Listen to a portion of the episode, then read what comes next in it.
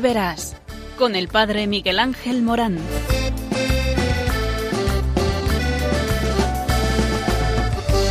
Aunque sean muchas las preguntas y si te surgen tantas dudas, es si verdad lo que te canta.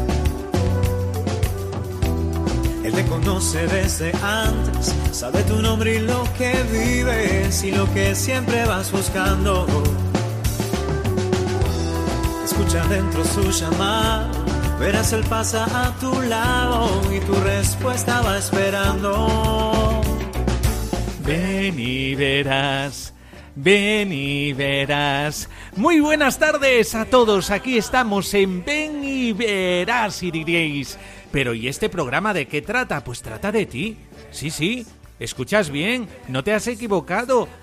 Eh, vamos a hablar de ti, de tu vida. Porque Dios te ama. Y porque te ama, te llama. Y porque te llama, te envía. Y de esto tratamos en este programa. Tratamos sobre la vocación. La vocación es una luz que se enciende en la vida para iluminarla por entero. Es una gracia, una iniciativa y una elección de Dios. La vocación lleva a una misión corredimir con Cristo, llevar la buena noticia del Evangelio a todos los hombres, acercar a todos los hombres a la plenitud del amor y la belleza, a la máxima felicidad, que es la unión con Dios. Se entiende por vocación lo que se dice en latín como vocare, llamar, la llamada de Dios para realizar una tarea que abarca la vida entera. La vocación, según el catecismo de la Iglesia Católica, eh, eh, enraiza con eh, palabra de Dios como esta. Cristo no vivió su vida para sí mismo, sino para nosotros, desde, desde, su encarnación, por nosotros los hombres y por nuestra salvación, hasta su muerte, por nuestros pecados, y en su resurrección, para nuestra justificación en 1 Corintios 15.3 y Romanos 4.25. Cristo nos invita a seguirle y nos da ejemplo de entrega libre a la voluntad de Dios. Durante toda su vida, Jesús se muestra como nuestro modelo. Él es el hombre perfecto que nos invita a ser sus discípulos y a seguirle. Con su anonadamiento nos ha dado un ejemplo que imitar. Con su oración atrae a la oración. Con su pobreza llama a aceptar libremente la privación y las persecuciones. Y es que Jesucristo mismo nos habla de la llamada que todo hombre tiene a seguir la voluntad del Padre. Y cuando te das cuenta de esa voluntad, toda tu vida se ilumina y todo se vuelve distinto. El Señor está ahí al tanto de tu vida, está pendiente de ti y quiere que te realices totalmente. Por eso tú vales la pena, tú tienes una misión, tú estás llamado a algo. Por eso, levántate, mira hacia lo alto. Dios quiere algo de ti. No te desespere. Intenta entrar dentro de la dicha de esta iniciativa que Dios quiere hacer contigo porque tú eres necesario para la salvación, para la salvación de los demás y para tu propia salvación. Dios cuenta contigo y esta es la mejor noticia. Así es que estate al quite de lo que vamos a decir en este programa. Atento.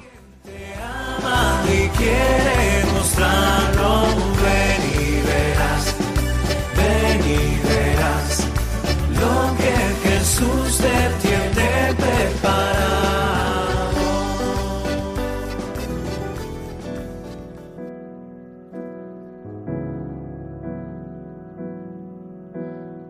Oh Sagrada Familia de Nazaret, comunidad de amor de Jesús, María y José, modelo e ideal de toda familia cristiana. A ti confiamos nuestras familias Abre el corazón de cada hogar a la fe, a la acogida de la palabra de Dios. al testimonio cristiano, para que llegue a ser manantial de nuevas y santas vocaciones. Dispón el corazón de los padres para que, con caridad solícita, atención prudente y piedad amorosa, sean para sus hijos guías seguros para que puedan alcanzar los bienes espirituales y eternos. Suscita en el alma de los jóvenes una conciencia recta y una voluntad libre, para que creciendo en sabiduría, edad y gracia, aconjan generosamente el don de la vocación divina. Sagrada familia de Nazaret, haz que todos nosotros, contemplando e imitando la oración asidua, la obediencia generosa, la pobreza digna y la pureza virginal vividas en ti, nos dispongamos a cumplir la voluntad de Dios y a acompañar con prudente delicadeza a cuantos de entre nosotros sean llamados a seguir más de cerca al Señor Jesús, que por nosotros se entregó a sí mismo. Amén.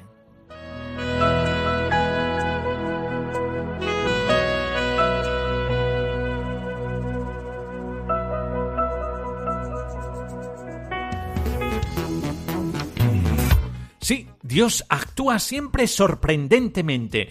Unos mellizos sobrevivieron gracias a la Virgen. Ahora él es sacerdote y ella religiosa. Un cuadro de neumonía mantuvo al borde de la muerte a dos hermanos mellizos, Mónica y Cristian Moya. Pero luego de que su madre los consagrara a la Virgen María pudieron sobrevivir. Actualmente él es sacerdote y ella hizo su profesión perpetua como religiosa en marzo del año pasado. Los mellizos nacieron el 15 de enero de 1974 en la provincia de San Antonio, región de Valparaíso, en Chile. En una entrevista concedida, la hermana Mónica recordó que al cumplir 40 años de edad, mi mamá nos reveló que cuando teníamos meses de vida estuvimos muy graves en el hospital. Un severo cuadro de neumonía los afectó cuando tenían cerca de tres meses y los médicos informaron a sus padres, Eliseo Moya y Teodora Huerta, que una transfusión de sangre sería lo último que harían por nosotros.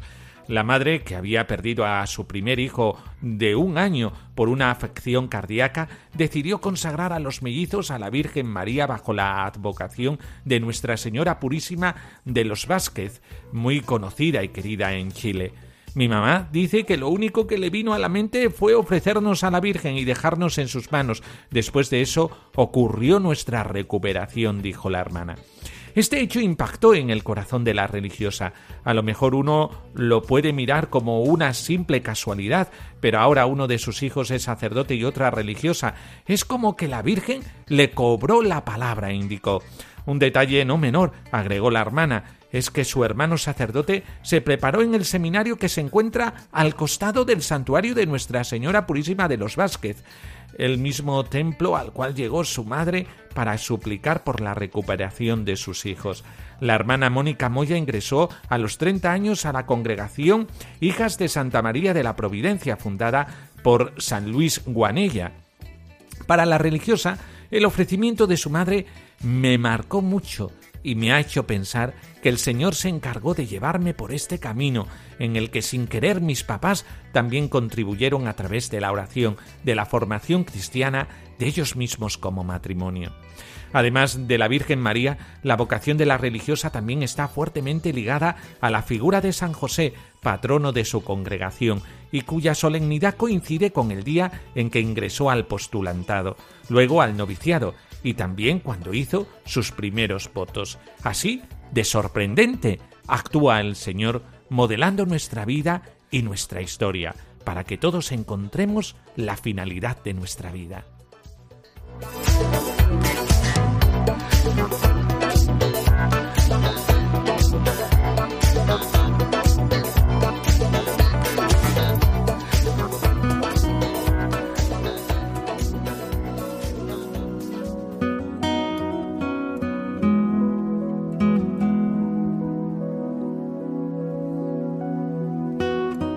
Del Evangelio según San Mateo.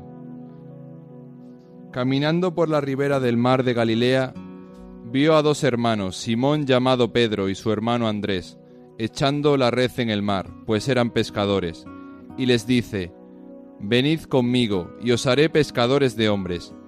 Y ellos al instante, dejando las redes, le siguieron. Caminando adelante, vio a otros dos hermanos, Santiago el de Cebedeo y su hermano Juan, que estaban en la barca con su padre Cebedeo arreglando sus redes, y los llamó. Y ellos al instante, dejando la barca y a su padre, le siguieron.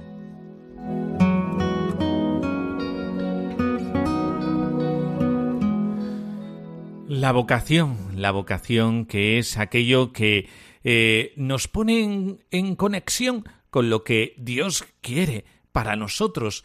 La palabra de Dios es siempre activa y operante en la historia de la humanidad y en la historia personal.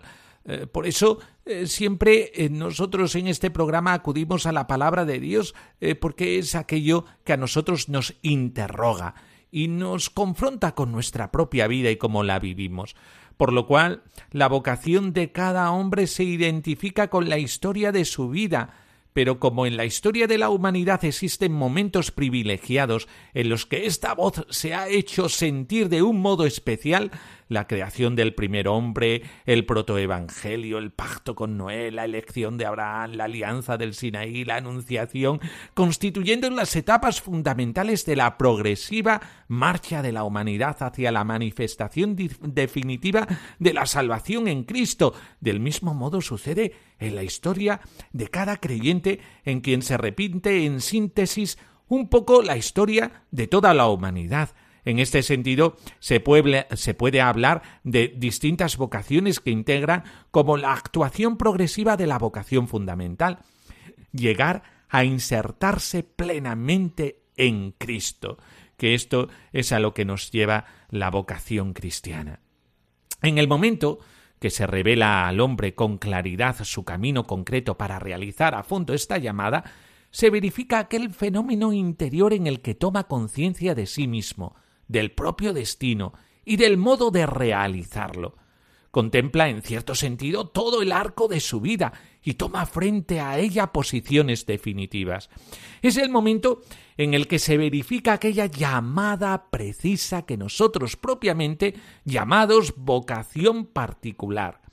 Este es el momento decisivo de la vida que cada cual ha de alcanzar necesariamente. Quien no pasa por esta experiencia no llega a ser nunca un cristiano maduro. Esto obviamente no significa en la práctica que la vocación debe manifestarse al hombre de una manera fulgurante. Dios actúa generalmente con lentitud, lo cual no es sino infinita delicadeza con cada uno de nosotros. Son pocos los que puedan decir con certeza dónde y cómo les ha llamado Dios. Hemos anotado ya cómo Dios se mezcla casi eh, insensiblemente en las circunstancias más normales de la vida diaria por medio de las cuales se manifiesta eh, eh, su actuar. El venid y veréis de Juan 1.39 de Cristo a los apóstoles no les descubrió abiertamente todo el misterio que se encerraba en aquel primer encuentro, sólo lo descubrieron al final de una larga convivencia con él. Así, la vocación de cada cristiano se va aclarando solo al contacto con el misterio de Cristo. Por eso, qué importante es en tu vida, tú que me escuchas, el encuentro con Jesucristo en la oración. Muchas veces andas perdido y sabes por qué, porque no te encuentras con Jesucristo. Eh, y, por eso eh, no te enteras de lo que el Señor quiere para ti y dónde radica tu felicidad. Por eso es tan importante esto, que eh, nosotros nos encontremos con el misterio de Cristo, eh, para aclararnos y para clarificar lo que nos haría feliz en la vida. En la medida que este contacto se va haciendo más profundo, se ilumina el misterio del hombre, y el llamado toma conciencia cada vez más plena de su vocación.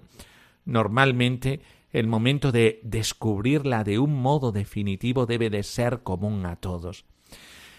En ese, momento que nosotros llamados eh, decimos que es el momento de la vocación.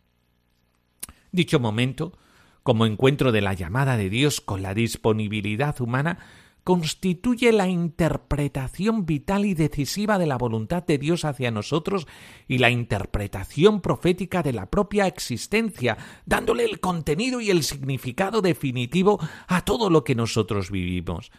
En este encuentro con Dios descubre el hombre entonces la realidad más profunda de su persona. De parte de Dios no es sino la continuación de su obra creadora, y de parte del hombre es el momento privilegiado en el que toma conciencia de su grandeza y del sentido de su vida.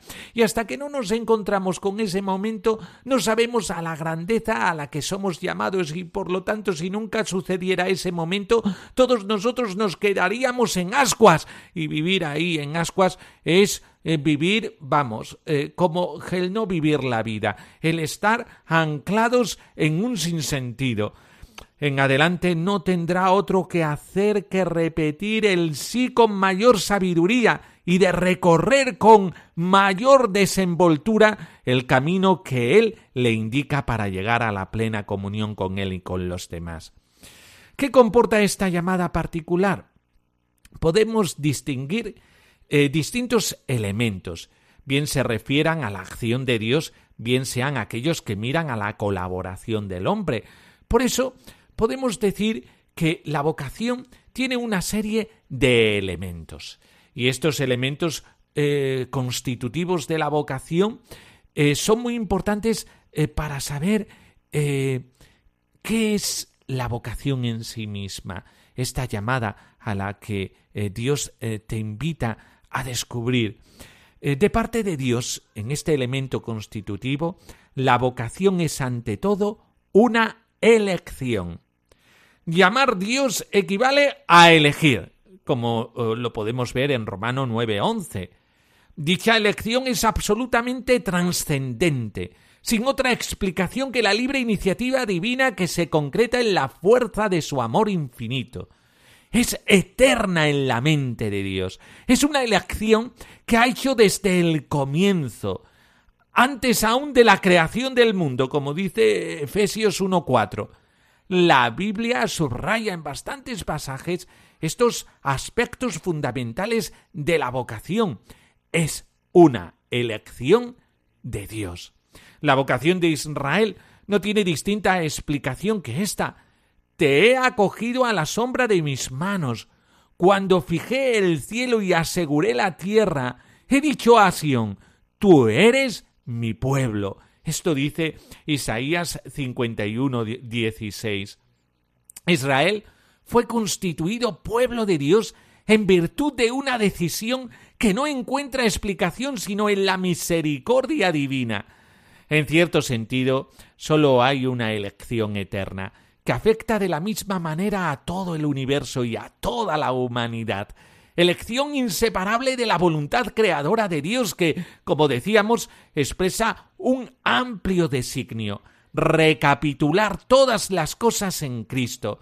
Es en el cuadro de este designio donde se encuentra la vocación de Israel y de la Iglesia y dentro de esta las innumerables vocaciones particulares, participando todas del misterio oculto a los siglos en Dios, creador de todas las cosas, como dice Efesios 3:9.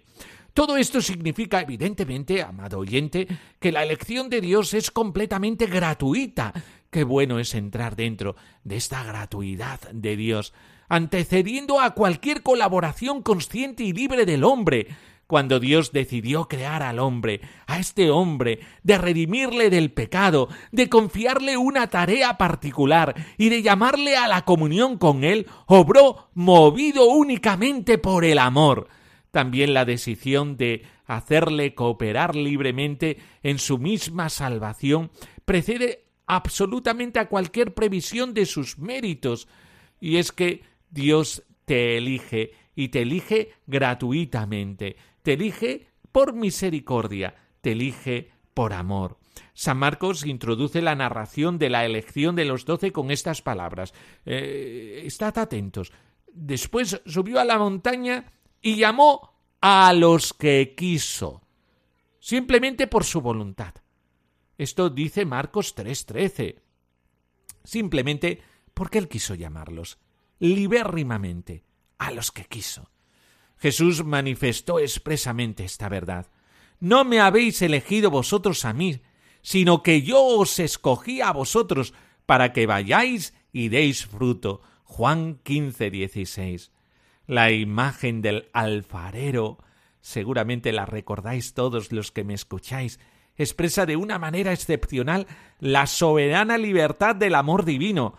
¿El alfarero no es acaso dueño de su arcilla para modelar con la misma pasta un vaso noble o uno ordinario? Romanos 9:21.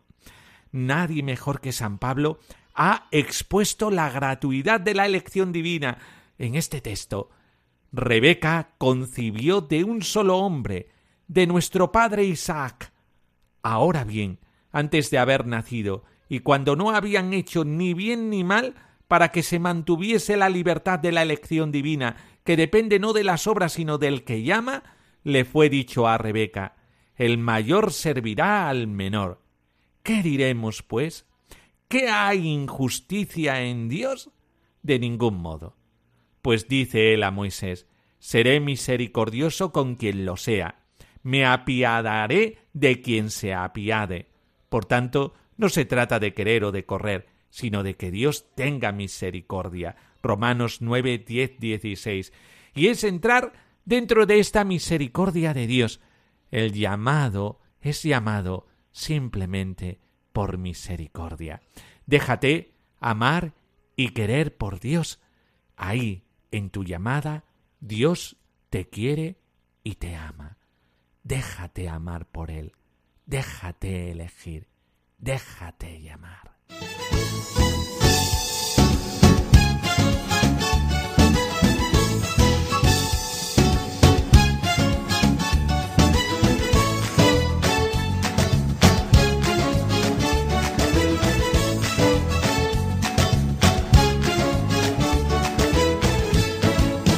Fue tu llamada, Señor, al corazón, cerca del mar, con mi barca y poco más. Seguiré escuchando hoy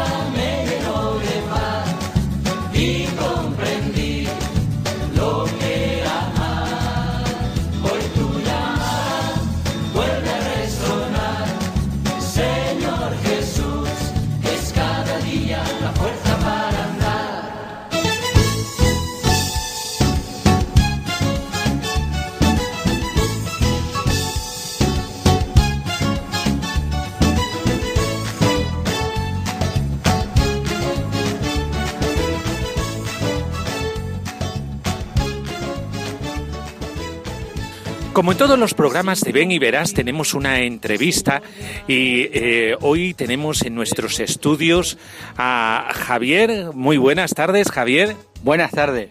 Y a Carmen. Muy buenas tardes, Carmen. Buenas tardes. Y como siempre, eh, queremos eh, descubrir cuál es su vocación. Eh, porque este programa trata de tu vida y trata de mi vida, trata de la misión que Dios nos tiene eh, elegida para que seamos felices. Y es eh, conveniente que nosotros estemos siempre a la escucha de la llamada del Señor y de la voz que nos susurra dentro del corazón. Por eso, eh, Javier, eh, ¿qué edad tienes? Voy a cumplir 60 años y desde hace mucho tiempo he sentido la vocación cristiana al matrimonio y de a seguir la voluntad del Señor. Y Carmen, ¿qué edad tienes? Pues he cumplido en marzo 60 años y yo también desde eh, hace muchos años el Señor me llamó para, para cumplir esta vocación al matrimonio. Es decir, apuntad, ¿cuántos años, Javier, lleváis casados? 36, pero a mí se me hacen como si fuesen 37. Eso lo dice en broma, ¿eh? Porque las bromas por la radio no son iguales que cuando estamos viendo a la persona.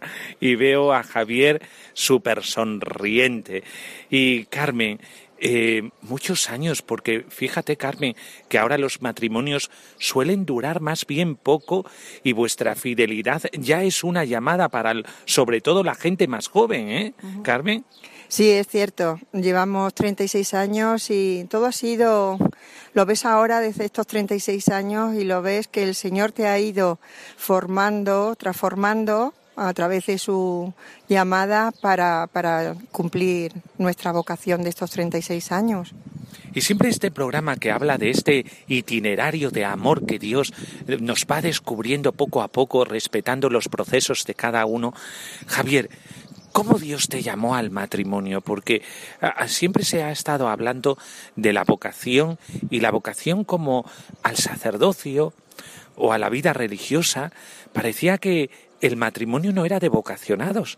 Sin embargo, gracias al Concilio Vaticano II, donde eh, parece que eh, la Iglesia discernió sobre eh, lo que es toda misión dentro de la Iglesia y el sacramento del matrimonio como un sacramento del servicio a los demás, descubrió esta llamada a la santidad, la llamada a la santidad del matrimonio. ¿Cómo Dios te llamó, Javier? Desde siempre, cuando yo me planteé con 18 años, con 19, lo que era el futuro de mi vida, yo veía que el futuro de mi vida era crear una familia. No entendía la vida, en mi caso, la salvación, el cumplir la voluntad del Señor, si no era formando una familia, porque era el objetivo radical de, de mi vida, el poder formar una iglesia doméstica en la que transmitir a la sangre y a la carne de mi carne lo que era el regalo de Dios en mi vida. Y vamos a ver, esta llamada es que Dios te dice algo o eh, hay una gracia especial que, que en, un, un, cierto momento parece que te hace secundar esa llamada. ¿Tú cómo, cómo, o fue algo más natural? ¿Cómo llegó esta llamada a ti? De siempre, eh, o como digo a veces de broma, que, se entiende mal en la radio, a voces. Dios me lo dijo a voces. Era algo natural, igual que para mí algo natural era el estudiar, el querer ser profesor, que es a, lo que me dedico, pues era el tener como objetivo, como ideal de mi vida, el formar una familia quizás por el buen ejemplo que me habían dado mis padres y otros matrimonios que conocía y que era el modelo de vida al que me sentía llamado. Y eh, Carmen, eh, ¿tú cómo eh, recibiste esta llamada? Pues en parte es como dice Javier, yo era la pequeña de cinco hermanos y ya desde muy chiquitita me llevo mucha diferencia de edad con ellos. Ellos también encontraron la vocación en el matrimonio y, y entonces yo veía que a mí eh, lo de formar una familia, tener unos hijos, lo que ha dicho Javier, el crear una iglesia doméstica, el poder transmitir a mis hijas eh, pues esa figura de Cristo, pues a mí eso era lo que me, lo que me gustaba y al conocer a Javier es que no me lo pensé. Qué bonito suena eso. Cuando conocí a Javier ya no me lo pensé. Es este encuentro en el amor, eh, porque Javier, eh, no solamente nos une el amor, también nos une la fe, la fe en Jesucristo. Eh, por eso, Javier, ¿cómo habéis vivido vuestra fe en el matrimonio? Y sobre todo la transmisión de la fe, porque tenéis hijos, ¿verdad? ¿Cuántos hijos tenéis? Tenemos dos hijas y además para mí es que van vinculadas a, sentir la fe y, la vivencia de la fe en matrimonio, porque nosotros tuvimos unos problemas enormes para tener a, nuestras hijas. Estuvimos eh, en tratamientos, fracasaron, empezamos trámites de adopción y en mitad de esos trámites de adopción se quedó embarazada mi mujer con un diagnóstico de que no podíamos tener hijos, que sería inviable ese eh, embarazo, siete meses de reposo absoluto con amenaza constante de aborto y al final el Señor quiso que naciese. Pero es que el día que supimos que se quedaba embarazada, fuimos a misa. Y en la misa yo salí a leer. Y el salmo responsorial que había, me acordaré toda la vida, toda la vida de él. Ha sido el Señor quien lo ha hecho. Ha sido un milagro patente. Y eso lo hemos vivido nosotros con nuestras dos hijas en el matrimonio. Y la transmisión de la fe, que es tan difícil, muchas veces decimos eh, que se han perdido los valores eh, en la sociedad porque esos valores no se transmiten en la familia. Eh, Carmen, ¿cómo se lo habéis transmitido a vuestras hijas?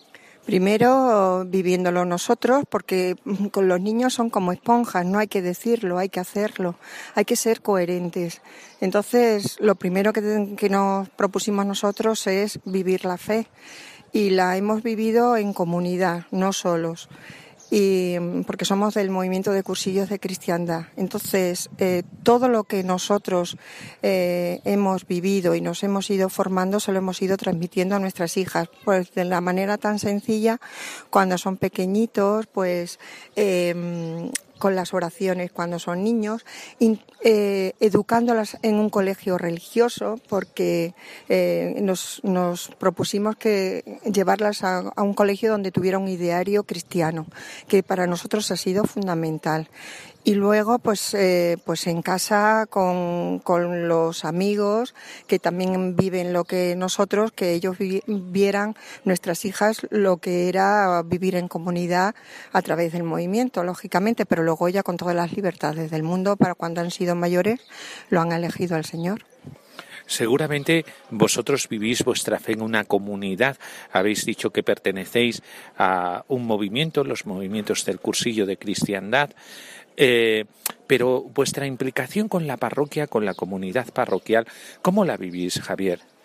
Pues total, porque es que si, no estás inserto en lo que es la realidad de la iglesia, que es la parroquia y la diócesis, pues no puedes vivir tampoco un compromiso dentro del movimiento, porque eh, es que el, eh, eh, el, compromiso con el Señor, que te lo puede estimular un movimiento, ha de transmitirse o ha de concretarse en la parroquia y en la diócesis. En la parroquia, pues nosotros hemos participado en equipos de catequesis prebautismal, prematrimonial, y yo, de hecho, ahora soy delegado de pastoral universitaria en mi diócesis, porque estamos al servicio de lo que nuestro obispo y nuestro párroco nos pida.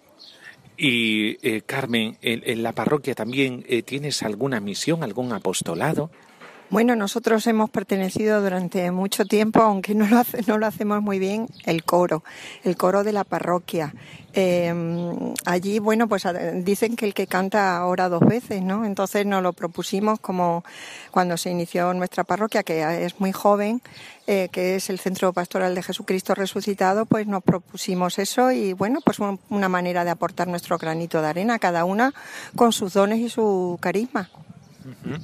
Y eh, después de todo este tiempo, Javier, eh, ¿qué eh, ha significado estar casado con Carmen durante todo este tiempo, Javier?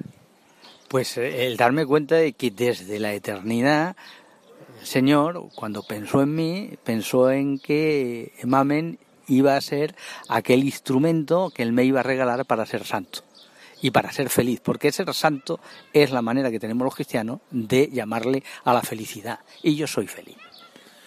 Qué hermoso lo que acabamos de escuchar, porque seguramente a lo mejor tú que me escuchas en las ondas de Radio María y que muchas veces por cómo las noticias se dan, eh, te encuentras con el enigma, ¿me lanzo, no me lanzo al matrimonio? Eh, eh, me caso, no me caso, cuántos fracasos matrimoniales, eh, ¿qué hacer? Pues fijaos lo que ha dicho Javier, ¿eh? Desde toda la eternidad yo tenía esta llamada y hasta que no me encontré con ella no he podido ser feliz. Y por eso ahora vive un matrimonio cristiano motivado no solamente eh, por los valores, sino por Cristo, por esto que vive en su fe en una comunidad parroquial.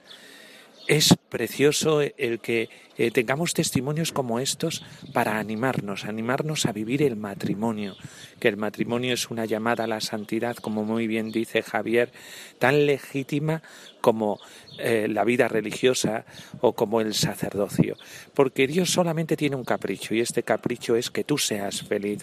Carmen, ¿qué ha supuesto este matrimonio para tu vida? Pues para mi vida, bueno, ha sido todo, porque es un poco el, encontrar que el Señor me ha regalado a Javier para que vayamos juntos los dos al cielo. Eh, y ese cielo que llegaremos algún día, si Dios quiere, se empieza desde aquí. Y el Señor me ha dicho que lo haga junto a Javier. Carmen, eh, esto que nosotros decimos cuando nos casamos, en los votos, en las alegrías y en las penas, en la salud y en la enfermedad. ¿Qué eco ha tenido en tu vida? Porque seguramente tú también has estado enferma alguna vez, ¿no? Y para eso, muy importante el matrimonio. Pues sí, precisamente yo hace, eh, en el año 2000, eh, me detectaron cáncer de mama y además era muy malo, infiltrante, tenía ya varios, bueno, que estaba bastante pochilla. Pues gracias a, vivirlo los dos, porque podíamos decir que lo tuvimos los dos, eh, nuestro matrimonio además creció. Eh, el Señor eh, no me castigo, sino todo lo contrario. Eso, la, enfermedad no se ve así, la enfermedad te hace crecer. Y yo muchas veces le doy las gracias al Señor por, por, por esa enfermedad, porque me ha hecho crecer en la fe y en el amor con Javier. Fijaos que el sufrimiento nos madura y también madura el matrimonio. Seguramente muchos de vosotros tenéis testimonios eh, sobre eh, la enfermedad, sobre el sufrimiento en el matrimonio y cómo el matrimonio ha sido toda una apoyatura para poder eh, seguir los dos pues en ese trance que es un trance que no nos gusta a ninguno y que la apoyatura del otro es importantísima, sin no decir que es eh, definitiva para poder pasar por el sufrimiento, porque al sufrimiento solamente se le vence pasando por él. Y cuando vas acompañado en el camino de la vida, entonces ese, ese sufrimiento dice otra cosa distinta a la que nos dice el sufrimiento en soledad. Por eso, Javier, en esos momentos fue fundamental el matrimonio, ¿verdad, Javier?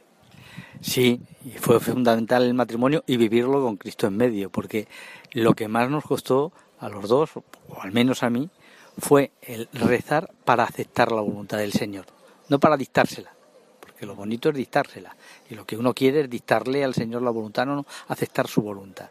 Y su voluntad, pues gracias a Dios, terminó coincidiendo con la nuestra, nos hizo madurar como matrimonio y seguir los dos juntos aquí y no, pues uno esperando al otro en el cielo.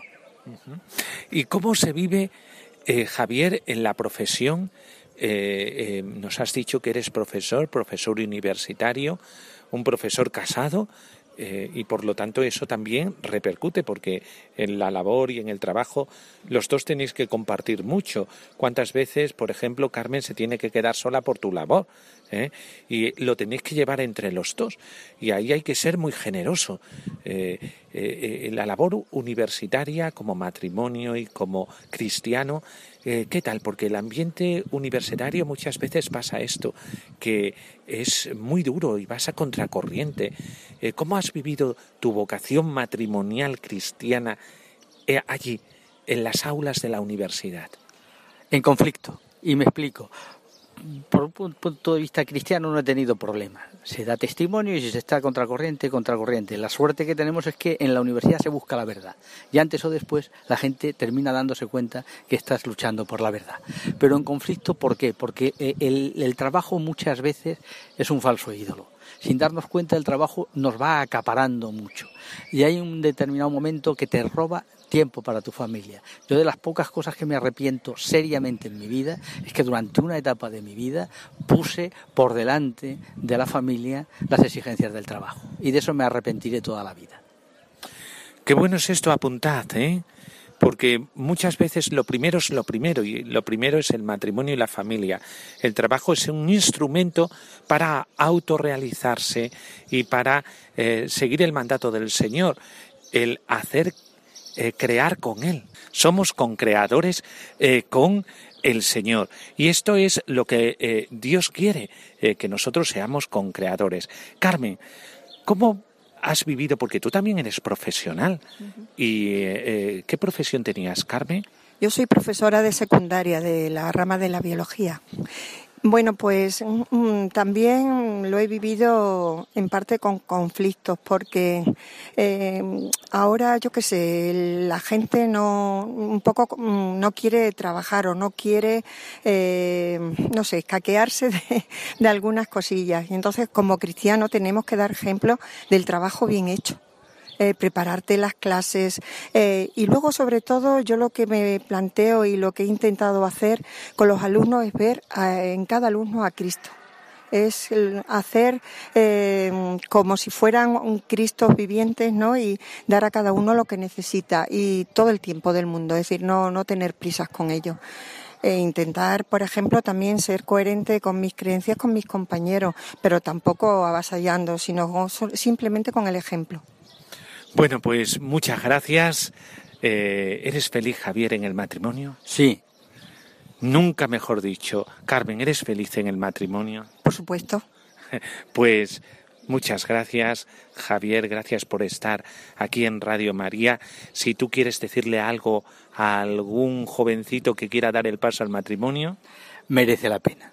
Y Carmen, Muchas gracias por estar en los estudios de Radio María y querer contagiar este espíritu que Dios nos ha concedido gratuitamente y compartirlo con los demás. A los jóvenes, ¿qué le dirías, Carmen, que van a dar el paso al matrimonio? Que se puede perfectamente, que todo lo que mm, te propongas con la ayuda del Señor se puede. Pues eh, nada más. Eh, sabed que el ven y verás de hoy significa esto. Allí donde Dios nos llama está nuestra felicidad. Seguimos con Ven y verás. Como en todos los programas de Radio María, también hay secciones para participar. Y es que todos somos importantes en Radio María, la gran familia que nos une por medio de las ondas de María. Por eso tú también puedes participar en este programa Ven y verás. ¿Cómo hacerlo?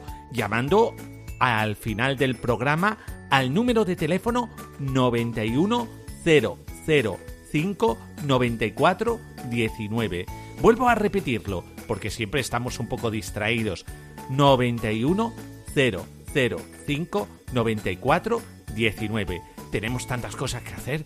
Eh, también eh, podéis eh, participar por medio de la sección de ¿Qué quiero ser de mayor? Son los niños. Podéis con los móviles grabar a vuestros hijos y preguntarle esta simple pregunta, esta simple cuestión. ¿Qué quiere ser de mayor? Y enviarlo a este correo electrónico. Ven y verás uno en número arroba radiomaria.es. Vuelvo a repetirlo porque muchas cosas tenemos entre manos ven y verás uno en número arroba radiomaria.es. Estamos deseando escuchar a vuestros hijos decir que quieren ser de mayor. Así es que animaos a participar en el programa. Ven y verás que habla de ti.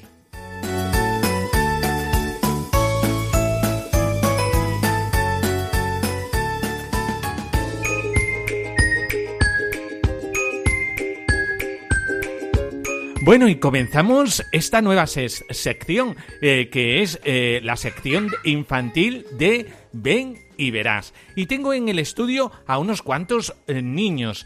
Está Ruth. Hola, Ruth. Hola. Di hola, ¿no? Ruth. ¿No? Bueno. Fátima. Hola. más fuerte, que no te oímos. Hola. Eso es, fenómeno. Y hola, Paula. Hola. Y hola, Francisco. Hola. ¡Ay, qué bien, Francisco! Sé que se te ha oído, ¿eh? Y Santiago, hola. Hola. qué alegría que, eh, claro, qué alegría que estéis aquí en esta nueva sección, porque os voy a hacer una, os voy a hacer una, una pregunta. Y esta pregunta es la siguiente. ¿Qué queréis ser de mayor? Eh, Ruth, ¿tú qué quieres ser de mayor? A ver, acércate al micrófono, Ruth. A ver, dilo de nuevo. profe. Ahora sí te he escuchado, Ruth. Es que, eh, Ruth, eh, ¿sabes una cosa? Que no te acercabas mucho al micrófono. Fátima, eh, ¿y tú qué quieres ser de mayor? Bombera. Bombera, madre mía de mi vida. Apagar incendios, ¿eh? Bombera. Y ayudar a la gente. Y, y, y tú, eh, Paula, ¿qué quisieras ser de mayor? Paula. ¿También bombera? Pero ¿cómo puede ser? Hoy, esta seguramente es que alguien les ha hablado de lo importante que son los bomberos. Y Francisco, Francisco, ¿y tú? ¿Y tú qué quieres ser de mayor? Policía. Policía, madre mía. Si es que la policía hace un gran servicio a la gente, ¿eh? Porque los defiende del mal. Y, eh, Santiago, ¿y tú qué quieres ser de mayor? Eh, conductor de aviones y de trenes. Conductor de aviones y de trenes. Qué gran responsabilidad, ¿eh? Bueno, me tengo que ir a Madrid Fíjate, para estudiar, ¿no? Porque es que eso tiene que ser muy difícil, ¿eh? con mi padre. Ah, con tu padre. Es que le gustan mucho los aviones. Sí. Y le gustan mucho los trenes. Mm, sí. Sí, también. Fíjate. Qué bien. Bueno, pues ya sabéis que todos, claro, todos quieren ser algo de mayor, pero ¿y si Dios, y si Dios, Ruth, y si Dios quisiera que fuerais religiosa como las que hemos visto arriba? ¿Vosotros diríais que sí? Sí, dice Ruth que sí. Qué bien. ¿Y Santiago? ¿Sabes dónde me voy a ir? ¿A dónde? A Corea. a Corea. ¿Para qué? Para llevarle a los demás a Jesús. A Jesús. ¿Eh? Familia en misión. Y oye, Santiago, ¿y si Dios te pidiera ser sacerdote, tú qué dirías? Que sí. Que sí. Anda, fíjate qué bien. Porque si es mucha la responsabilidad llevar un avión o llevar un tren, llevar la iglesia. ¡Madre! Eso es lo más grande de lo grande de lo grande. ¿Eh? O un edificio. ¡Madre! Eso sí que es grande. Bueno, pues ya sabéis. Sí, todos los niños quieren ser de mayor algo. ¿Por qué? Porque en hacer algo por los demás está nuestra felicidad. Nos despedimos todos a la de una, a la de dos y a la de tres. Adiós, adiós, adiós.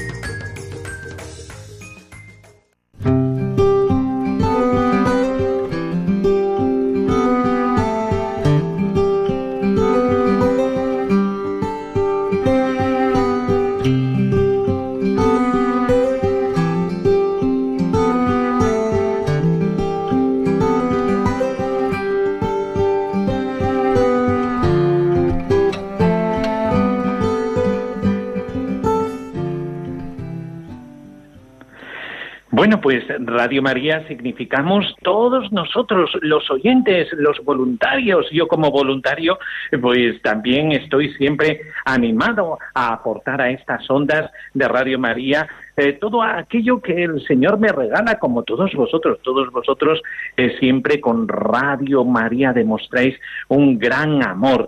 Y por eso en Ven y Verás, como en los demás programas, queremos que participéis hablando de vuestras familias, de vuestra vocación, de vuestro sacerdocio, de vuestro ser religioso.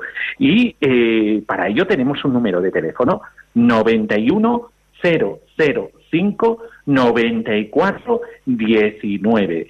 Eh, tenéis que marcar este número de teléfono para participar. Vuelvo a repetirlo. 91 005 94 19. Todos tenemos una llamada y esta llamada es nuestra vocación. Una vocación a vivir siempre del lado de Cristo. Y es que eh, Dios nos llama a eso, nos llama a que todos nosotros podamos estar siempre al lado del amor. Y es que Jesucristo es aquel que nos llama a dar la vida por los demás. Eh, aquel que descubre eh, que la vida es para los demás ha descubierto su felicidad, como nos han dicho los mismos niños de hoy en la sección Ven y verás de los niños, eh, porque todos nosotros desde pequeño sabemos que Dios nos ama tanto y nos llama a entregar la vida, eh, porque eh, solo el amor es capaz de esto, de entregar la vida porque lo aprendimos del Maestro. Todo seguidor de Cristo sabe que su vida no es para él mismo, sino para los demás. Y este gran descubrimiento hace que nuestra vida tenga sentido. Por eso en este programa de Radio María, Ven y Verás, es el programa que habla de nuestra propia vida. Eh, todos nosotros somos amados por Dios y porque somos amados, somos llamados.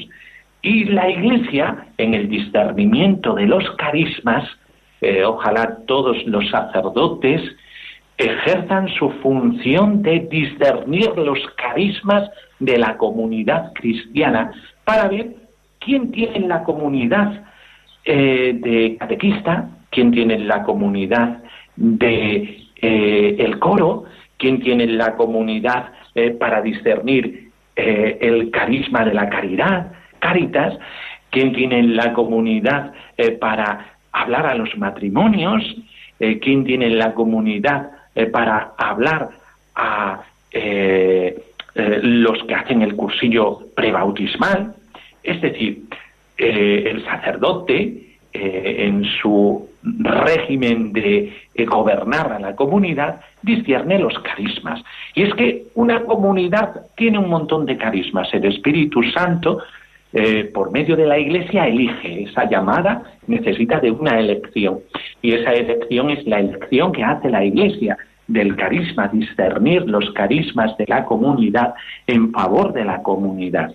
Y una vez de la elección, nosotros somos enviados. Y nuestra vida es un envío continuo hacia el amor. Nuestra vida es eso, es amar.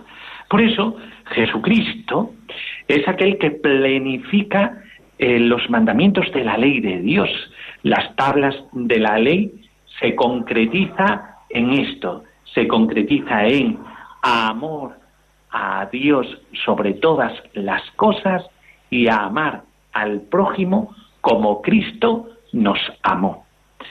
Y en esto se resume la ley entera. No he venido a abolir la ley, nos diría el Señor, sino a darle cumplimiento, porque los mandamientos caían sobre nosotros como una losa. No éramos capaces de poder eh, ejercerlos, de poder realizarlos. Solo con la gracia de Jesucristo somos capaces de amar. Y en la cruz nos amó hasta el extremo y reconocimos en Él hasta dónde nos llevaba el amor. En este programa Ven y Verás se nos habla de ese amor, del amor del crucificado que se realiza en la vida de cada uno de nosotros y nos lleva a poder a poder dar a los demás aquello que hemos eh, recibido. Por eso, eh, por eso el Señor eh, está queriendo esto, está queriendo regalarnos este envío. Ojalá tú descubras el lugar dentro de la iglesia y en ese momento recibirás la alegría de tu corazón, que es el poder saber que tu vida está para amar a los demás. Pues nada más que deciros que hasta el próximo programa, aquí en Radio María. Ven y verás y con la bendición de Dios, la bendición de Dios Todopoderoso, Padre, Hijo y Espíritu Santo, descienda sobre vosotros, despedimos este programa de hoy, de Ven y Verás. Animaros a eh, poder eh, también contribuir a este programa llamando, ¿eh? ya sabéis, para otros programas, si los niños quieren decir que quieren ser de mayor, al correo electrónico de este programa, ven y verás, el número uno arroba radiomaria.es y a este teléfono eh, que hemos dicho. Eh, pues ánimo y a seguir adelante, a seguir amando.